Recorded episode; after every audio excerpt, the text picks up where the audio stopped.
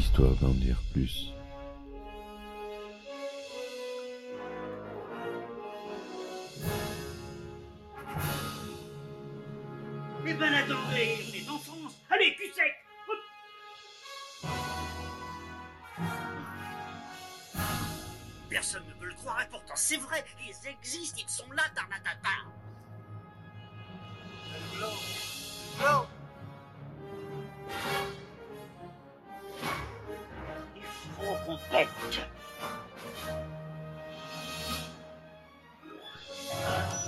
Voyons, circuit branché, correcteur temporel temporisé.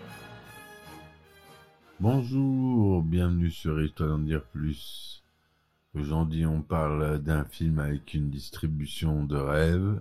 Tom Cruise, Demi Moore, Jack Nicholson, Kevin Bacon, Kiefer Sutherland.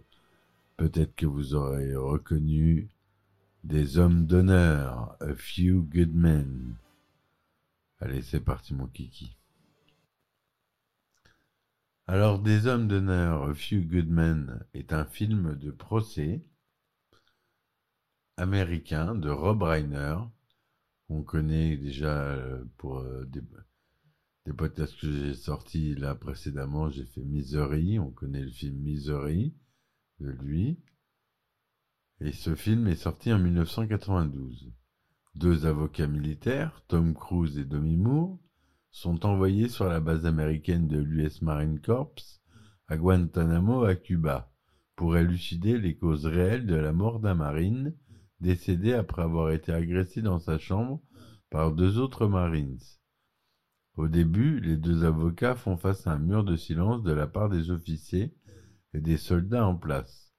Puis, il devient de plus en plus clair que les deux agresseurs ont agi sur ordre. Mais encore faudrait-il le prouver, alors que la justice militaire penche spontanément en faveur d'un acte isolé.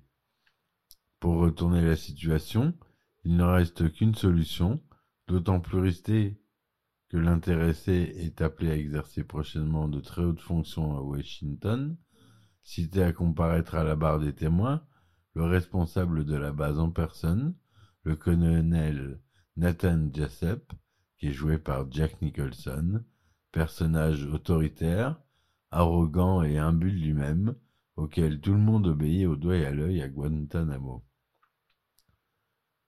Voilà rapidement ce film de 138 minutes. On va rentrer dans le détail du synopsis.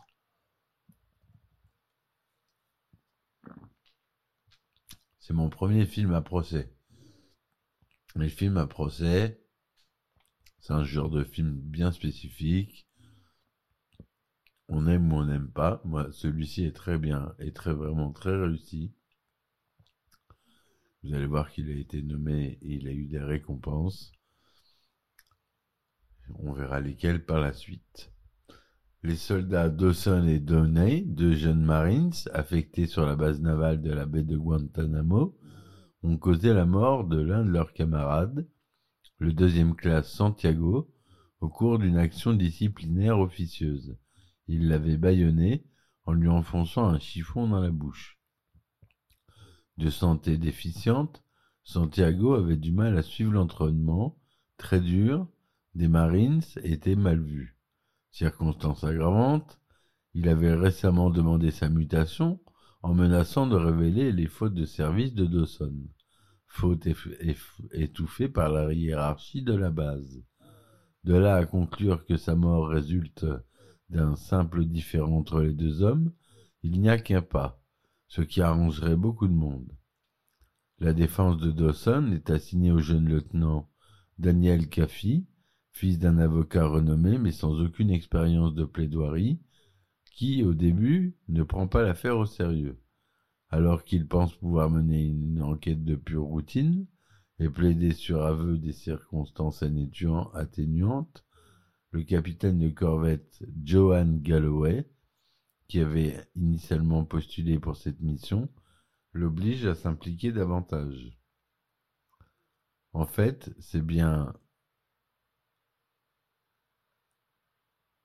Avec l'aide du lieutenant Sam Weinberg, qui les assise dans cette affaire, les deux avocats découvrent que le commandant de la base de Guantanamo, le colonel Nathan Jessup, pourrait être mêlé à cette mort.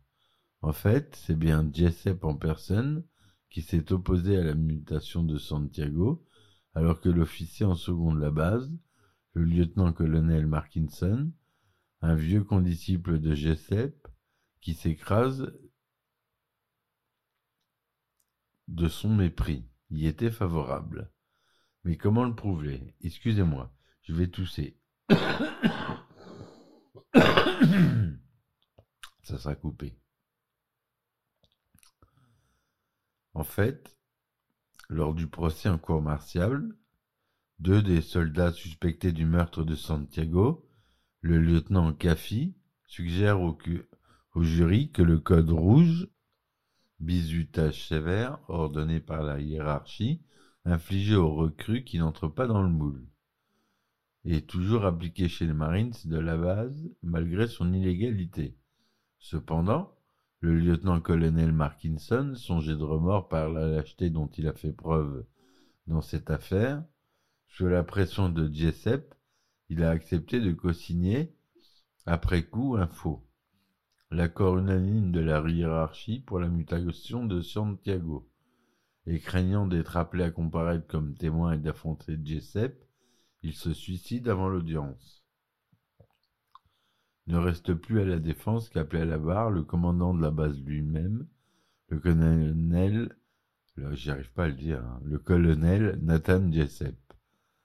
Le lieutenant Caffi se lance alors dans un interrogatoire incisif pour faire avouer à Jessup qu'il a personnellement, ordonné le fameux code rouge.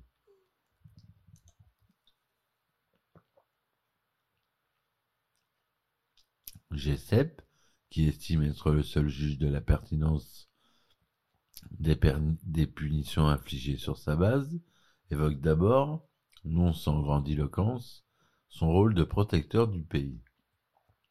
Encore et toujours remis en cause, selon lui, par des ronds de cuir, des flanqués, des fils à papa.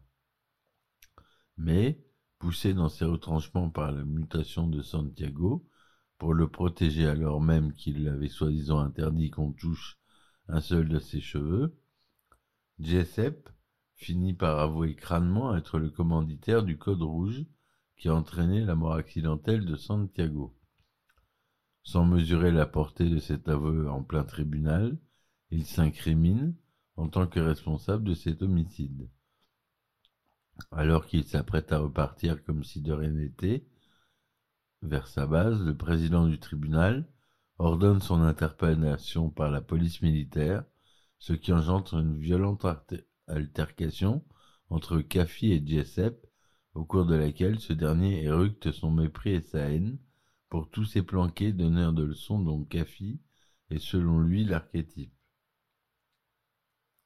Au terme du procès, les soldats Dawson et Downey sont acquittés du meurtre de Santiago. Toutefois, à leur surprise, ils sont exclus des forces armées pour manquement au devoir, alors même qu'ils avaient scrupuleusement, sui- scrupuleusement suivi les ordres qu'on leur avait donnés. Dawson reconnaît néanmoins ne pas avoir été fidèle à sa première mission de soldat, qui consiste à protéger ceux qui n'ont pas la force de le faire par eux-mêmes, en l'occurrence à veiller sur son propre fer d'âme, le soldat Santiago. Voilà pour cette histoire. euh, Voilà, j'essaie de résumer assez courtement. Parce que les films de procès, euh, beaucoup, beaucoup, beaucoup, beaucoup de dialogues. Donc c'est pour ça que le film dure quand même 138 minutes. hein. Au scénario, on a Aaron euh, Sorkin, d'après sa pièce A Few Good Men, le titre original du film, on l'a dit. La musique du film est de Mark Scheiman. Le directeur de la photographie Robert Richardson. C'est tourné en 2.35e. J'ai pas d'autres infos euh, sur euh, le son euh, ni le matériel utilisé. Au montage, c'est Robert Layton. Le budget de 33 millions de dollars. C'est produit par Castle Rock Entertainment la société de Reiner, le réalisateur, la Columbia Pictures Corporation et la David Brown Productions. C'est tourné quand même en Technicolor et c'est sorti le 11 décembre 1992. Tom Cruise y joue le lieutenant Daniel Caffey, avocat de Harold Dawson, Jack Nicholson, le, colonel Nathan R. Jessup, Demi Moore, le capitaine de corvette Johan Galloway, avocat, de Loudon Downey, Kevin Bacon, le capitaine Jack Ross, procureur, Kiefer Sutherland, le lieutenant Jonathan Kendrick, ordonnance du colonel Jessup, Kevin Pollack, le lieutenant Sam Weinberg, co-avocat de Caffey, James Marshall, le soldat de première classe Loudon Downey, J.T. Walsh, le lieutenant-colonel Matthew Andrew Markinson, second du colonel Jessup. On a Cuba Gooding Jr. qui joue dans, le film. Il joue le caporal Karl Hammer. Voilà dans les acteurs notables. Le film est basé, donc on l'a dit, sur une pièce de théâtre de Broadway, écrite par Aaron Sorkin. Celui-ci a expliqué l'avoir écrite sur une base d'une histoire réelle, racontée par sa sœur, alors qu'elle officiait elle-même comme avocate militaire envoyée à Guantanamo. Le débat sur les services corporels à Guantanamo est dénoncé de manière presque prémonitoire dans ce film, soit 16 ans avant que les pratiques de torture de la CIA sur cette même base ne fassent l'objet d'une grande publicité dans la presse internationale et d'une condamnation devant la Cour de justice américaine en vertu de la Convention de Genève sur le traitement des prisonniers de guerre. Le président Obama a fait interdire en 2009 l'application de la torture du waterboarding. Le waterboarding c'est une technique de torture qui fait suffoquer la victime en la, noyant sous l'eau, spécialement pour les prisonniers tenus au secret sur des bases militaires étrangères, telles que celle de Guantanamo. Sur Rotten Tomatoes, le film obtient un score de 83%, sur Metacritic 62%, drame à l'ancienne dans une touche contemporaine, réussi grâce à la force de ses stars avec Tom Cruise, Demi Moore et surtout Jack Nicholson, à offrir des performances puissantes qui compensent largement l'intrigue prévisible. C'est vrai que l'intrigue est bon, c'est pas, pas le meilleur scénario au monde. Le film aurait engrangé une recette totale de 243 millions de dollars dans le monde pour un budget euh, de 90, on est bon. On est bon, on est bon, on est bon. Les récompenses National Border Review 92, prix du meilleur second rôle pour Jack Nicholson. Les MTV Movie Awards 93, prix du meilleur film. Nominé à l'Oscar du meilleur film. Nominé au meilleur acteur d'un second rôle pour Jack Nicholson nominé au mixage son et nominé au meilleur montage pour les Oscars 93 et même chose pour les Golden Globes. Voilà ce que je voulais vous dire sur ce film qui a toutes les qualités euh, requises pour être culte. Il a fait connaître euh, tous ces grands acteurs qui sont devenus par la suite des stars qui étaient déjà des stars, mais Cuba Gooding Jr. par exemple n'était pas moins connu. Ça n'a pas empêché euh, par la suite euh, une belle carrière. En tout cas, voilà, j'espère que mon podcast vous aura plu cette fois-ci, mes amis. Je vous dis à très vite pour un nouvel épisode d'Histoire d'en dire plus. Merci. Laissez des commentaires et des likes. Et surtout, abonnez-vous. Ça vous coûte rien. Moi, ça m'aide beaucoup pour faire connaître mon podcast. Voilà. Merci encore. Ciao. Histoire d'en dire plus.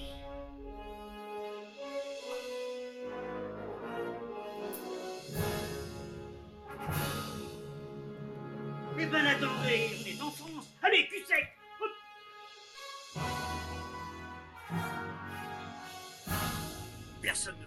pourtant c'est vrai, ils existent, ils sont là, Tarnatata.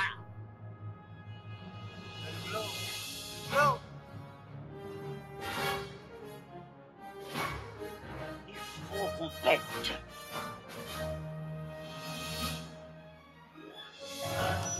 Voyons, circuit branché, correcteur temporel temporisé,